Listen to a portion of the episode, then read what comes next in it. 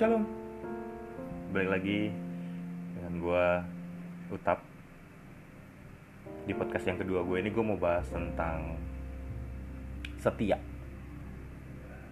Apa itu definisi setia? Setia itu berarti identik dengan hubungan Yang dan hubungan pasti relasinya adalah ke love.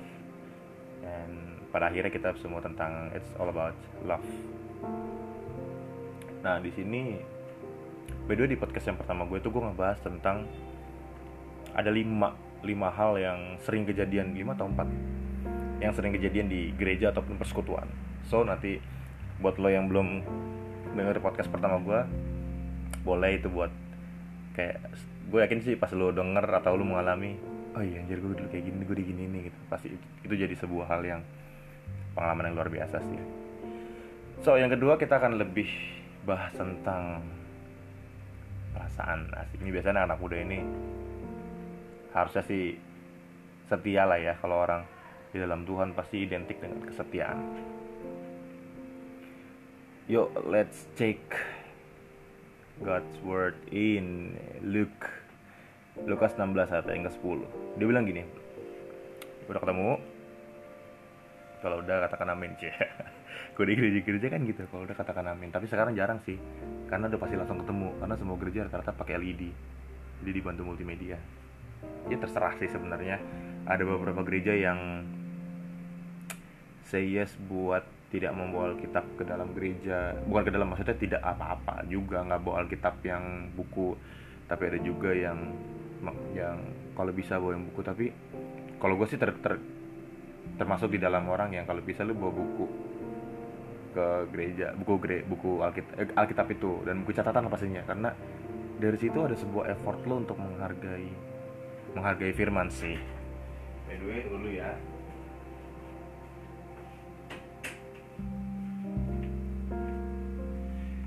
Gitu. So langsung Lukas 16 ayat yang ke-10 berkata begini.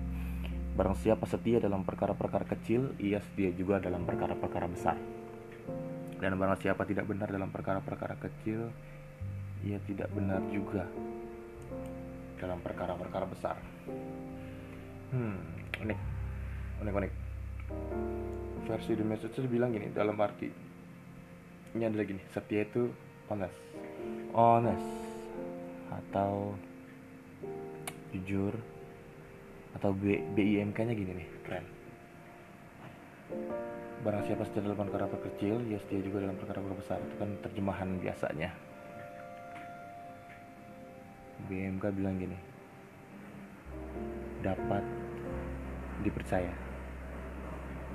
Ya jadi di, di di versi terjemahan barunya barang siapa setia setia itu gue cari di the message ini dibilang honest. Di BMK nya dibilang dapat dipercaya. Nah kesetiaan ini tuh relate sama sama arti dapat dipercaya. Itu kesetiaan itu identik dengan ketulusan jujur dan tentu dapat dipercaya. Kayak yang sering dikatakan setia bukan tentang perasaan gini. Gue gue gue selalu bilang gini setia bukan tentang perasaan tapi karakter Kristus. Kalau hanya sebatas perasaan once lu udah gak punya rasa lagi lu udah gak bakal setia lagi makanya kalau orang pacaran bilang kayaknya kita udah gak cocok lagi deh. Itu cuma dalih sih sebenarnya. Tapi kalau letakkan kesetiaan ini berdasarkan karakter Kristus artinya gini no matter what yang kejadian dalam kehidupan lo lo tetap akan nyampe ke sana karena tujuan lo adalah karakter Kristus keserupaan dengan dia. Maka 1 Korintus 1 ayat 9 bilang gini Allah yang memanggil kamu kepada persekutuan dengan anaknya Yesus Kristus Tuhan kita adalah setia Tuhan tuh sudah bilang kayak gitu kuduslah kamu sebab aku kudus. Di Korintus ini juga bilang Allah yang memanggil kamu kepada persekutuan dengan anaknya Yesus Kristus Tuhan kita adalah setia. Berarti gini kalau dia setia lo setia. Kalau dia kudus lo kudus. Pertanyaannya kalau dia kudus lo enggak. Kalau dia setia lo enggak. Kita enggak. Pertanyaan gini Tuhan mana yang kita sembah? Ya enggak? Nah jadi jadi jadi jika kita adalah gambar dan rupa Allah. Mulailah dari lihat-lihat hal-hal yang kecil. Bukan bukan kamu udah nginjilin berapa orang. Oh iya Allah kayaknya iya iya memang itu uh, amanat agung jadikanlah semua bangsa muridku tapi sebelum lu sampai ke sana sebelum lu melakukan hal-hal yang gede yang yang Tuhan percayakan think again. Hal-hal kecil udah lakukan belum apakah kita setia dalam melewati masalah? Dalam menjadi contoh yang baik bagi keluarga lingkungan temen lo musuh lo dalam tanda kutip yang lo benci. Area-area circle lo dan setiap tanggung jawab yang kita ambil. Itu kita setia nggak tuh? Pekerjaan. Jangan lelah jangan capek. Apalagi lari. Emang sih susah teori cuman gue selalu bilang kayak gini Yesus itu datang ke dunia bukan cuma dia mau jadi Tuhan ya karena dia Tuhan.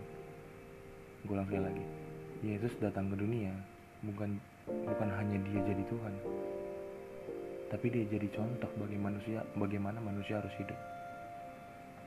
Jadi lu kiblatnya harus ke sana menderita terus lu nyerah lu nggak percaya tuh akan adanya pelangi setelah semua yang membebani. Sedap. Kejadian bilang gini kejadian satu kejadian satu ayat yang ke-26. Dia tuh mengatakan supaya kita dapat berkuasa dan penuhilah bumi. Artinya penuh dengan tanggung jawab. Ya yang seperti kita semua tahu tanggung jawab itu nggak mudah orang bisa menerima pekerjaan tapi orang belum belum tentu dapat bertahan dalam tanggung jawab. Kesetiaan itu butuh ujian. Nah makanya di kejadian 2 ayat yang 16 sampai dengan 17 dibilang gini lalu Tuhan Allah memberi perintah ini kepada manusia semua pohon dalam taman ini boleh kau makan buahnya dengan bebas. Tetapi Tuhan berkata tapi pohon mengetahui tentang yang baik dan yang jahat itu janganlah kau makan buahnya. Sebab pada hari engkau memakannya pastilah engkau mati. Nah Tuhan gak sembarangan ngasih tahu ke Adam Hawa eh no no no jangan dimakan ini ini ini nggak boleh. Enggak nah gue berbicara tentang logically probabilitasnya. Gue dulu orang marketing gue dulu jadi ini gue gue ngeliat sudut pandang sudut pandang aja. Gue ada rada aneh. Yuk sama-sama kita mikir. Ketika lu bilang Tuhan bilang eh yang ini jangan dimakan semuanya boleh yang ini jangan. Lu sebagai manusia pasti interesting kan kayak apaan nih? Nah Coba lu pikir kalau Tuhan gak ngomong Ini semuanya boleh lu makan ya Tapi ada satu yang gak boleh Atau ada dua yang boleh Dan Tuhan gak tunjuk. Random. Lah otomatis lu gak tahu dong pohon yang mana Dan probabilitas untuk lu makan pohon itu lebih kecil. Nangkap gak? Bukan nangkap lah ya Jadi ketika Tuhan ngasih tahu pohon yang ini pohon yang ini Lah buat lu pasti ada sebuah timbul pertanyaan banget kan? Di Adam sama Hawa otomatis matanya dia selalu tertuju ke sana. Kayak lo pernah gak sih lihat di gue pernah tuh lihat di Bekasi uh, rumah makan Padang enak jangan lihat ke kiri. Ya otomatis gue ngeliat ke kiri kan? Penasaran. Tapi gue Tuhan bukan sembarangan ngasih tahu ke Adam Hawa. Hanya sekedar ngasih tahu doang tapi Tuhan mau lihat apakah lo dapat dipercaya atau enggak. Makanya lo mungkin dalam setiap kehidupan lo Tuhan banyak kasih hal-hal yang luar biasa ataupun beberapa problem yang mungkin kok berat banget. Dia sayang sama lo. Dia mau lo semakin setia dan melihat sudut pandang yang Tuhan lihat. Yaitu apa keserupaan dengan Kristus mempunyai tanggung jawab dan setia terhadap perkara-perkara yang kecil. Sampai Tuhan akan menambahkan perkara-perkara yang besar. Tuhan lihat kita apakah kita dapat dipercaya? Karena untuk memerintah harus dapat dipercaya ujian bukan untuk menjatuhkan tapi membuat kita semakin setia. Gue sih persetan lah ya kalau orang ada beberapa pendeta bilang Tuhan tuh nggak nguji. Atau Tuhan tuh nggak mencoba Tuhan menguji. Buat gue sih secara secara tata bahasa sama-sama aja intinya ada apa intinya gini lu mengerti esensi dari apa yang Tuhan kasih. Kenapa orang bisa misahin mana ujian mana karena dia tidak mengerti. Buat gue adalah no matter what yang Tuhan kasih gue selalu mau ambil poin baiknya yaitu apa serupa dengan Kristus. Jadi jangan lari. Apa pun permasalahannya, apa pun halangan di depannya jangan lari.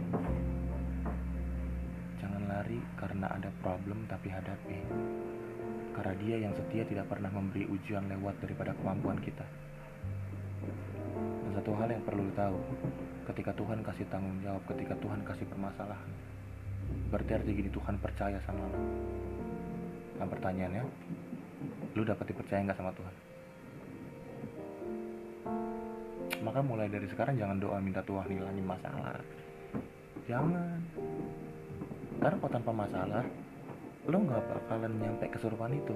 Tapi berdoa untuk Tuhan berikan kita kekuatan untuk kita menghadapi masalah. Setia itu gue klasifikasiin dalam tiga hal Gaya hidup, tanggung jawab, keintiman. Setia itu harus jadi gaya hidup lo Setia itu harus jadi tanggung jawab lo Dan setia itu adalah keintiman lo Hubungan lo 2 Timotius 2 ayat 13 bilang gini Jika kita tidak setia, dia tetap setia Karena dia tidak dapat menyangkal dirinya. Artinya gini Kalau lu gak sayang sama dia, dia tetap sayang sama lu. Pertanyaannya gini Lu sayang gak sama dia? Karena di hari ini banyak yang berkata percaya Kristus. Banyak. Semua orang tuh jadi gini. Gue sih, lu pernah pacaran gak sih? Lu inget gak waktu pertama kali pacaran lu bilang love you ke pacar lu tuh rasanya Ih, gemas-gemas lucu. Kayaknya tuh, anjrit gue bisa ngomong saya Kayak tuh pas ketika cewek lu bilang aku sayang sama kamu tuh rasanya di hati banget. Dan gue melihat situasi sekarang ini anak-anak muda itu datang dan bilang sayang sama Kristus atau percaya sama Kristus Kristus itu esensinya hilang. Karena gue percaya setiap kata yang selalu diucapkan tanpa mengerti esensinya itu akan hilang hilang makna. Kayak God bless you. I love you. Itu kan kalau kata-kata yang sebenarnya tiap hari kita gunakan tanpa kita mengerti artinya maknanya apa itu hilang esensi makanya gue bilang ini karena di hari ini banyak yang berkata percaya Kristus. Tapi sesungguhnya dia nggak benar-benar percaya. Karena apa? Ketika problem menghantam keluarganya ketika problem menghantam studinya pertemanannya dia langsung marah-marah. Karena di hari ini banyak yang percaya. Sorry karena di hari ini banyak yang berkata percaya Kristus tapi apakah Kristus percaya kepadanya untuk melakukan perkara-perkara yang besar? Bukan berarti Tuhan pilih-pilih. Tapi yang namanya cinta pasti akan selalu ingin buat kita bersama selama-lamanya. Apa sih yang membuat kita nggak setia? Ya otomatis kita mendua hati. Karena kita teralih dengan gemerlapnya dunia artinya gini lo nggak bisa mencintai Tuhan dan mencintai dunia. Ketika lo mencintai dunia artinya lo bermusuhan dengan Allah. Persetan lo mau ngomong lo percaya sama Tuhan dan lo pelayanan tapi ketika lo mencintai dunia lo sedang bermusuhan dengan Allah. Yakobus 4 yang keempat bilang gini Hai kamu orang-orang yang tidak setia Tidak tahukah kamu Bahwa Persahabatan dengan dunia adalah permusuhan dengan Allah? Hmm, Jelas banget bilang Jadi barang siapa hendak menjadi sahabat dunia ini Dia menjadikannya dirinya musuh Allah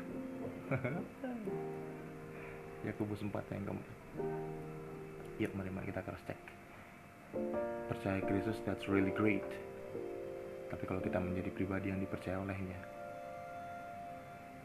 Itu more than Yang lebih dari segalanya. Karena cinta selalu jujur Bahwa suka duka kita akan tetap bersama selamanya Kristen sehat. God bless